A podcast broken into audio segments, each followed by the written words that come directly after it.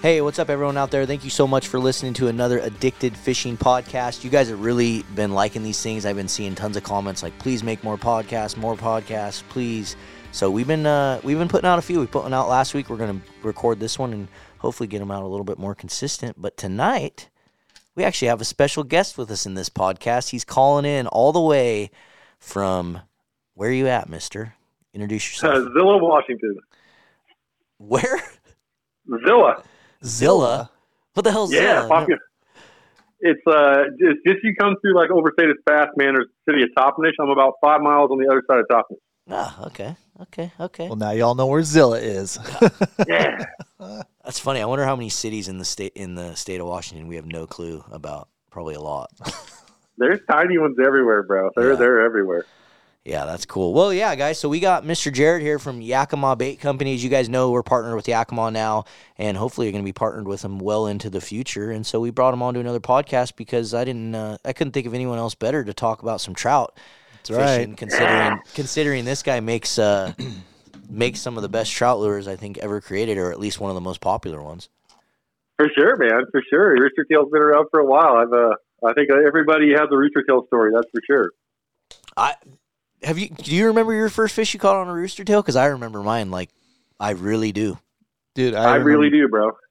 Yep. What do you got, Cam? Would you remember your first rooster tail fish? Battleground Lake, rainbow trout pattern, gold spinner, sitting with my dad in a raft on the. Oh, remember when they used to have the actual opening day weekends Yeah. at Battleground Lake, and Yeah. they weren't. It wasn't year round fishing. Yep, Yeah. that thing just if the brown trout pattern one with the gold blade just murdered. And if we, Money, we, we and this was back when I was like eight or nine. Oh, yeah. that that Oh, yeah. definitely was the one. I actually, Yeah. my first fish on a rooster tail was a bass. So I was trout. I was mm. trout fishing in. I, I was actually in Lacamas Lake, and they had just planted a bunch of trout in there. And so I was I was casting. I think it was a black and gold rooster tail, and I was casting it, and it just gets hammered. And I'm like, oh, I'm- I remember like yelling for my friend, like, I got a, I got a giant trout on, and we get the thing in, and it's like a three and a half pound bass. It just munched that rooster tail. Smashed it. That was the first fish I ever caught on those. And then I remember thinking, oh, dude, we're going to smash the bass on these things. So we started fishing a lot of rooster tails for bass around there and catching quite a few on them. So I was pretty surprised by that. The Rooster Tail's still my number one bass lure on the Columbia, bro. Yellow Coach Dog is money. But uh, my first Rooster Tail fish, I was actually, I was like five years old. We used to go to Packwood and stay with my cousins every year. Um, and my aunt and them lived up there, and uh, we'd ride our bikes all the way to the Upper Cowlitz River up by Ohanapecosh, which is like six miles. We were like five or six years old, dude.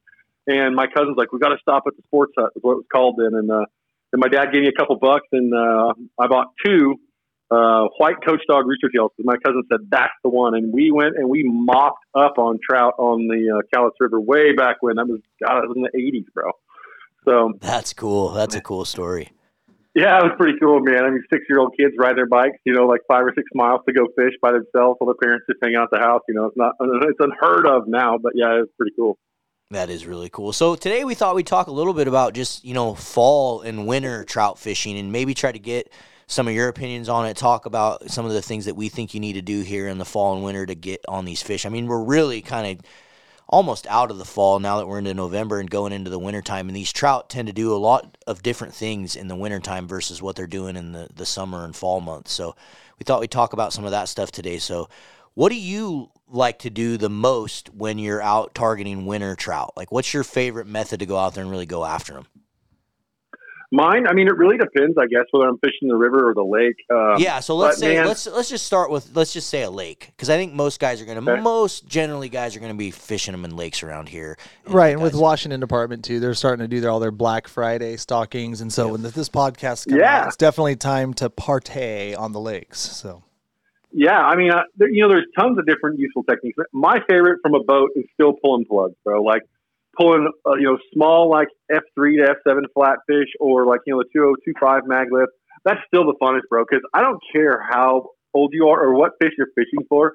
When a rod buries from a plug takedown, it's the exact same excitement as if it's a 30 pound Chinook, right? Oh, dude, it, it is, and actually, Yeah. we just put a video on our Instagram. So it's funny that you say that because I had, I had a, I think I had a, bl- a blue pirate maglip 2.5 out, and because I was fishing a lake that you had, you could do a two rod endorsement. So I had a blue pirate, little tiny maglip. Is I think it's your 2.5, isn't it? Your smallest one, the t- the 2.5.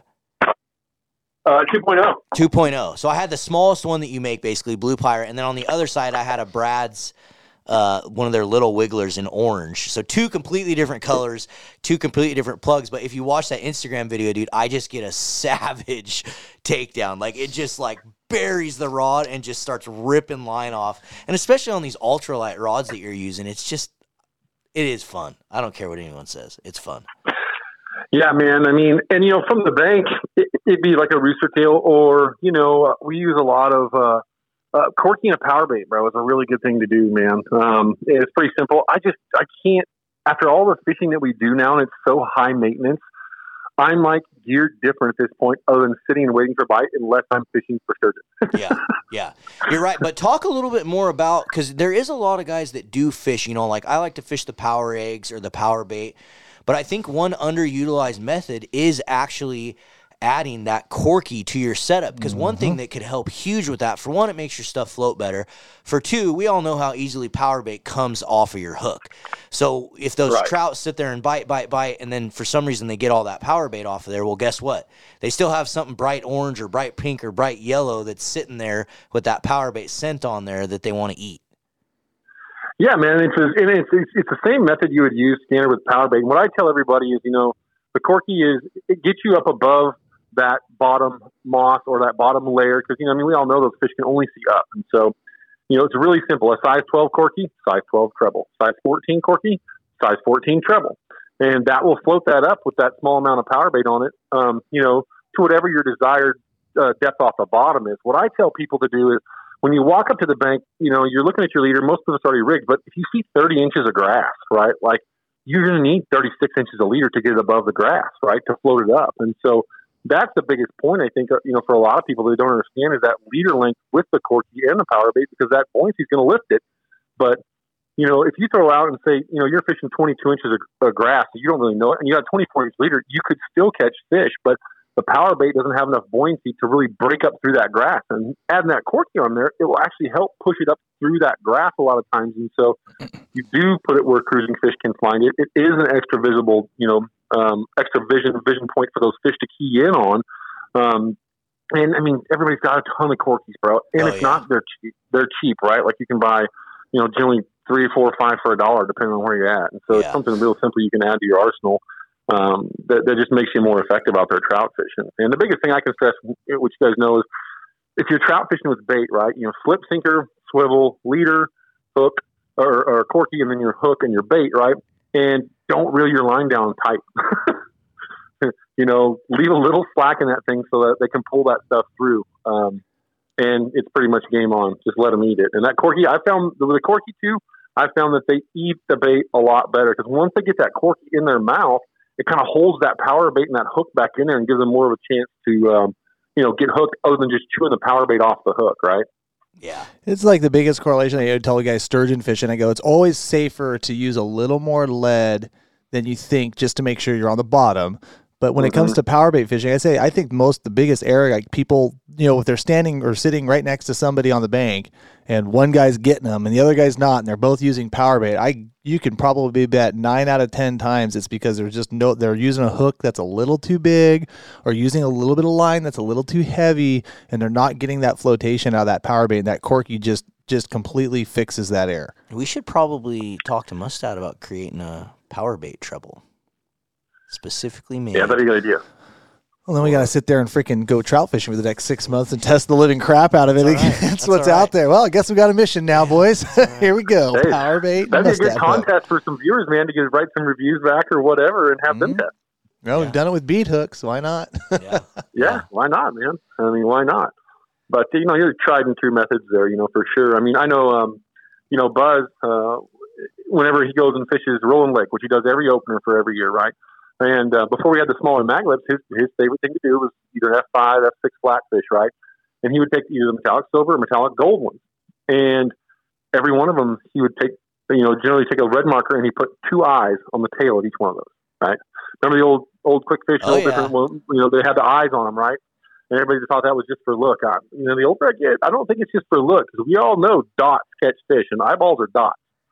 So could be a little trick of the trade that might help people out too. No, you're right. That's a really that's a really good idea. So one thing I find a lot when the water starts getting colder, and and the reason I like to fish more towards the bottom, and even if I am fishing plugs, a lot of times I'll use some weight to try to get them down there. Is these fish tend to go deeper, for sure. Mm-hmm. Once this water gets colder, a lot of these fish go deep. Even when these fish get freshly stocked in some of these lakes, we've found that like within a day or less, these fish find like the deepest part of the lake, and that's where they chill. Yeah, man, a lot of reasons for that, right? They don't got eyelids, so they don't like that on them, and uh, you know they're nervous. A lot of them are planted with just out of the hatchery, and you know predators overhead for sure, and they're just more lethargic. And I think they find those places just like winter steelhead do, bro. You know, if you fish a winter steel like you fish a summer steelhead, you're probably not going to catch very many.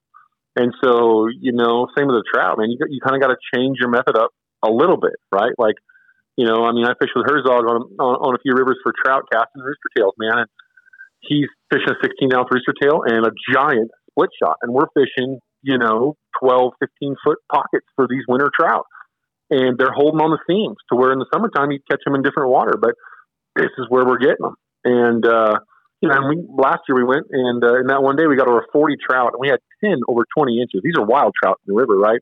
But without that split shot on there, that 16 ounce rooster tail is not effective that time of year because I'm not getting it down to depth. So it was really interesting to learn, especially from Bill, right? I mean, he's like a, you know, spinner spoon wizard. So uh, it was really interesting to hear his take on that and then watch it in person. we pull up the hole and he's like, yeah, you're going to catch Leroy. Leroy's right there behind that rock. Throw that rooster tail out, count to five, and start cranking. He goes, Leroy will bite. And sure enough, bro, to get 20 inch trout in every corner. I'm like, wow, you spent a lot of time up here. But um, you know, That's that knowledge. Is, he got you know, names. yeah, he got Leroy, Frank, bro. So funny. I talked to Lucas Holmgren not too long ago, and he fished with, with his dog, and he's like, he's like, yeah, bro, I caught Leroy. And I said, well, I've got Leroy. I said, that's pretty funny. so, the rooster tail still yeah. tricks him. Yeah, yeah, still, dude. It's pretty, pretty funny, man. Pretty funny. So, yeah, but the winter trout thing's a lot of fun, man, and um, I enjoy doing it. You know, I like fishing the colder water trout better. I would do it more often, you know, if I wasn't like you guys so busy. But uh, it's fun. It's a great way to get out and you know just kind of chill and low pressure fishing, especially after you know the salmon seasons go. You know, like this year our salmon season was phenomenal and very long. So you know, trout fishing kind of relaxing, kind of chill, kind of a good wind down before you know the ramp up for winter steelhead, so to speak. So yeah, absolutely. That's kind of how, with the same way we see it. We like to do a lot of that. One thing I love to do this time of year is chase all the coastal cutthroat that are coming into all the creeks and rivers around here. We get, you know, in the in the northwest out here, we get a nice run of just coastal run, sea run trout that come back to all these rivers and creeks and feed on salmon eggs and get ready to spawn. Mm. And it can be really fun this time of year. A lot of little bobber downs and stuff action in some of these creeks. Last couple of years too, they've come back real strong. Yeah, like they've they've Lots been performing really well. So uh, it's not been a bad thing. And and there's some rivers around here that actually stock hatchery ones of those that you can go fish for wow. and keep. Harvest trout. Yeah. And they're those, yeah, those are, are good, fish, man. Good to eat, dude. So oh, good. I bet, bro. Yeah, I bet. Wow. Actually, I think right now is like the time to fish trout, for them. Super good. Yeah, I think right now is the time to go fish for them. Generally, like right yeah. now, they're all spawning or getting close to the uh, creek that is blue on the old Cowteats. Yeah. So there's some areas that I mean, last year they were putting it out in the paper in October and November, like, "Hey, come catch all these cutties. They're performing really good, and There's they're hatchery fish. And we got a thousand million of them. What's your favorite color combination uh, for maybe some river, some coastal cutthroat, Jared? Rivers, man, for me, it's always been the same. Everywhere I've ever been is either white, yellow, black, or brown. okay, buggy, buggy, yeah, natural. That's that's it, dude. I mean, I've tried all the reef I've caught fish on all of them, right? But mm-hmm. in, in, in pretty much any river system, man, white, yellow, black, or brown, dude, I, I I catch fish on all of them. I mean, if I'm just going my constants, I mean, and there's a lot of variations in between. You know, like a white coach dog or a black chartreuse or you know, um, you know, grasshopper, frog, you know, all these different ones that have different variations of those colors. But I found with those basic colors, and I generally, what I'll, a lot of what I'll do is when I look at the weather, right, and I look at the water, if if it's overcast, bro, I fish brass. I try to fish brass blades. If it's really sunny and really clear water, I try to fish stuff with nickel blades. So um, that's really how I really dictate how I'm going to fish is is that right there. I take you know I'll take a 16th ounce all the way up to you know quarter even three three eighth ounces you know to these different fisheries because you never know when you get there, the water's going to be high, or if it's going to be lower and clearer than you thought, or whatever. And so you kind of have a, a tool in your toolbox for every situation for, for, for the trout type thing, you know? So, and there's your, a lot what of about sizes? fisheries. What about sizes? What's your favorite kind of sizes and stuff to throw in the rivers, and then talk about maybe lakes too? Um, so in rivers, man, again, it depends on, you know, what river I'm fishing, but anything from our 116th to our one quarter is pretty much my range I hang in throughout. Um, you know, and, uh, and the reason being, you know, for lakes or rivers is because, you know, pretty much the same thing. How, how deep do I want to fish? And like I said, the profile when, I was fishing with dog, that 16th ounce was the profile that they wanted, but they wanted deeper. So we just added a split shot three feet above it. To where if I'm fishing lakes early in the mornings, I'm going to fish, um, you know, before sun really hits the water, whatever. I'm going to fish those 206s and those 208s and try to target that top, you know, five to seven feet of that water column for at least the first couple of hours. And then, like you said, you know, they go down deep and they hang there for quite a while. So if I need to target that deeper water, I'm going to do two things. I'm going to have to add a weight to one of those, or I'm going to have to go up in size like a quarter ounce, you know, um, or a six ounce rooster tail to get that depth. Um, or you may have to cast a further distance, right? And everybody knows it's hard to cast when you have like a split shot and a lure. It's really hard to cast that type of stuff. But a bigger rooster tail like that quarter ounce, I mean, you can rocket fire those things a long ways. So it helps you, you know, for distance as well. So, but the 206 or 212, which is our 16th, um, one eighth, one sixth, and one quarter, are our top sellers across the country. And they're the top sellers for a reason because they pretty much can fit almost any profile, um, you know, for any situation. So on topic but off topic a little bit. What is the? Do you find anybody having a lot of success with kokanee and rooster tails? Like not not in stream, you know, staging to breed, but uh, like you know, just out in the lakes, like trolling around. You know, some, it, not a lot, I mean, and um, with the rooster tail itself, you know, not a lot for kokanee, and I can't figure out the profile. Even on 16 ounce, is pretty big compared to a lot of the kokanee gear we fish. But the blades, you know, I mean, I've had a lot of guys use the blades for different things. Like we make kokanee trolls and different things, and they love the blades, right? Like you know, I mean, Herzog used to buy them and cut the blades off and make his rascal lures with the rooster tail blade. Um, but the blade is special. It is different. It is custom just for us. It is genuine silver, so it does reflect light a lot differently than a lot of other smaller blades. So super effective on that front for kokanee.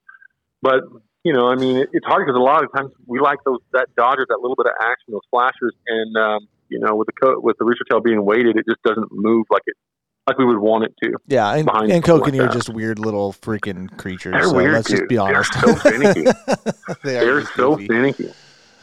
Gotcha.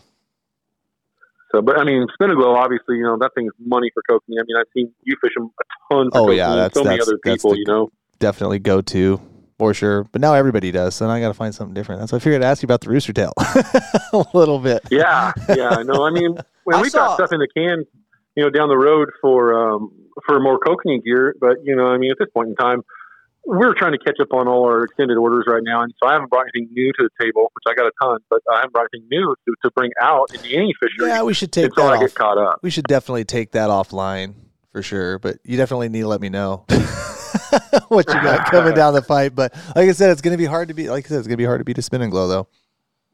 Yeah, well, man, I got some stuff coming down the line that's going to be like, well, we might have to have a spin and glow and new lure contest one day. It's just kind of see, bro, which one's going to which one's going to go because uh, these new ones I've had R and D for a couple of years, bro, and I'm telling you, I've never seen anything like it. So Mm, something down the pipe for the season. That'll be cool. yeah, yeah. As soon as we get caught up, bro, I got some new stuff that's going to come out. That's um, you know, we haven't seen it, um, and I had some help from some really cool uh, pro staff guys. And um, you know they they came up with something that's definitely unique in that kokanee world, bro. That's going to be something that's going to be hot, and it's really, really, really fishy, really durable, really long lasting, really, really, really cool. So I'm pretty pumped about it, and uh, it's so hard in my position right now because I got all this cool stuff to talk about, and I got to be like, eh. so Well, we're always trying to build a better mousetrap, right? So like that's that's you know everything evolves. So that's really cool to hear you guys are still on the front of that.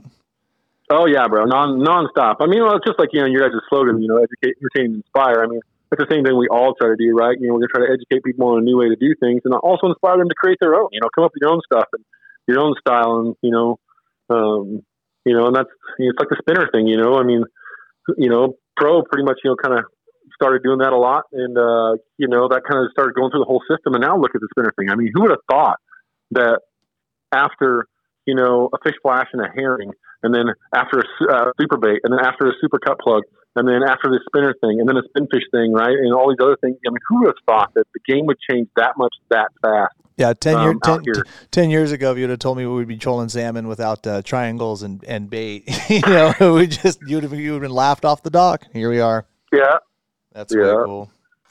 But yeah, it's the same with the trout thing, the kokanee thing. You know, I mean, there's it, yes, you can go. I, I can go pretty much anywhere and catch trout with a rooster tail or a maglip, probably no problem. Um, you know, but you know, there's there's there's just more fun stuff out there to figure out, dude, and that's uh that's the coolest part about you know doing that. And you know, like we're talking about the trout thing, there's so many cool destination fisheries. You know, like the Rufus Woods thing. Um, that's ridiculous, right? Um, you know, and so I've never that's done that. I want to.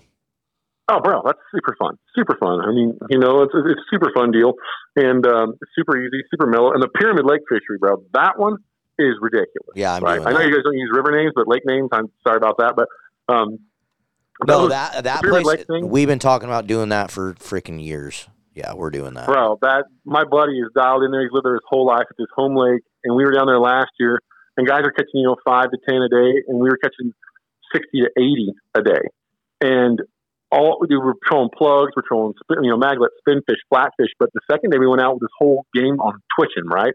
And this is another thing I want to bring up for trout too is we twitched and we caught over fifty, and we got one of those nineteen pounds, dude, and nobody twitches really at Pyramid Lake. And so, you know, I, I'm thinking, man, this trout twitching thing, right? And so Herzog, man, he is a trout twitching fool, right? And it is absolutely ridiculously money effective. And so you can simply just take like your steelhead, your steelhead jigs in those, you know, one fifteenth, one eighth, one quarter, three eighths, whatever, and hit these rivers. And you know, the darker colors, your olives, your blacks, your browns. Um, you know, in, in twitching jig cases, it'd probably like your chartreuses or whatever. But there's jigs out there that fit those and make them look like a sculpin, crawdad, anything that resembles that, bro. And twitching for trout is so fun. Yeah, So fun. Lake or river. So fun. it's interesting that you say that because I've been working on something for a long time with those. Me and Jordan have. We've been twi- we've been Ah. we've been doing some stuff there. So We should Yes. share prototypes. twitching for trout is definitely something that works. And I know, like, you know, you go if you go you go east to the east side of the United States, like Pennsylvania, you know, all those big trout states over there, New York, Pennsylvania, a lot of those eastern guys, they've been doing it for years. Years, Yeah, they've been doing it for years, bro. I mean, you're years, nymphing, years. right? I mean, you know, you're nymphing. That, that's really what it is. It's, just it's a different kind of, you know, almost nymph in a way. And, um, but the twitching thing, man, it's such a huge technique that is fun, right? You know, Buzz always says if you can perpetuate technique, you can perpetuate the life of a product. And he's 100% right because how much fun is twitching for coho? That will never go away, ever. You know, we'll twitch for coho forever at this point in time. And twitching for trout, just as fun because it's just like that plug takedown, right? It, you know, when that plug goes down, it's still fun. Even I will say.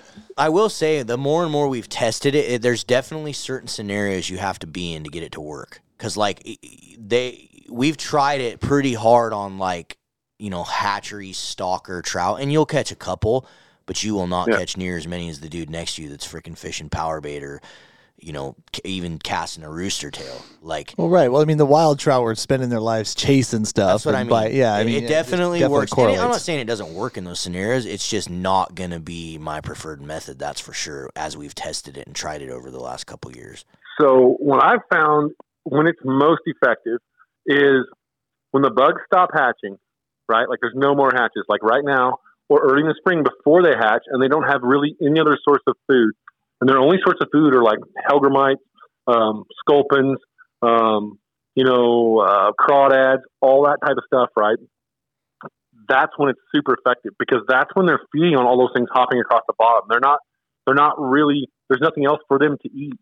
And so that's when I found it is most effective in rivers and lakes is when there's no hatch. That makes sense. Makes sense. Yeah. Yeah, that makes a lot of sense. That makes a lot of sense. What time is it here, Clint? Six seventeen. How long have we been going for? How long have we been out? How long have you addicts out there been listening to us up to this point? Yeah. Let us know, please. Let us know how long it is. Well, I probably talked at least 19 minutes without one breath. So 23 minutes. 23 minutes. I think we should. Well, there you I think that's You pretty talked damn. before. That I I say all right. I'm like you left a lot. There's a lot on the table there that you just put up there, Jared. Talk, talking twitching for trout. You know the colors. You know blade colors for overcast days. You know This is definitely. there's definitely been some good, some quirky conversation with the power bait. There- You, there's a lot to is- digest on this podcast. Good, good podcast for all you addicts out there. We appreciate you guys listening to us on these podcasts, and I appreciate the feedback of just telling us that you want more and more of these things. And so we're gonna try to do it. We're gonna try to ramp it up. We're gonna try to record more of these podcasts for you, and hopefully bring them into a video format as well. We do record every single one of these, and we've been kind of stockpiling it and not really knowing what we want to do with the video on the podcast. But we're gonna try to bring more of that to you guys out there for sure. So. Jared, I appreciate you tuning in too. We got a live feed to go talk some talk some more trout. Yeah, man, uh, I'm excited to do that. That's gonna be a lot of fun too. And um, if anybody has any questions, Yakima Bait Wise, man, they can message me on my social media type stuff or whatever.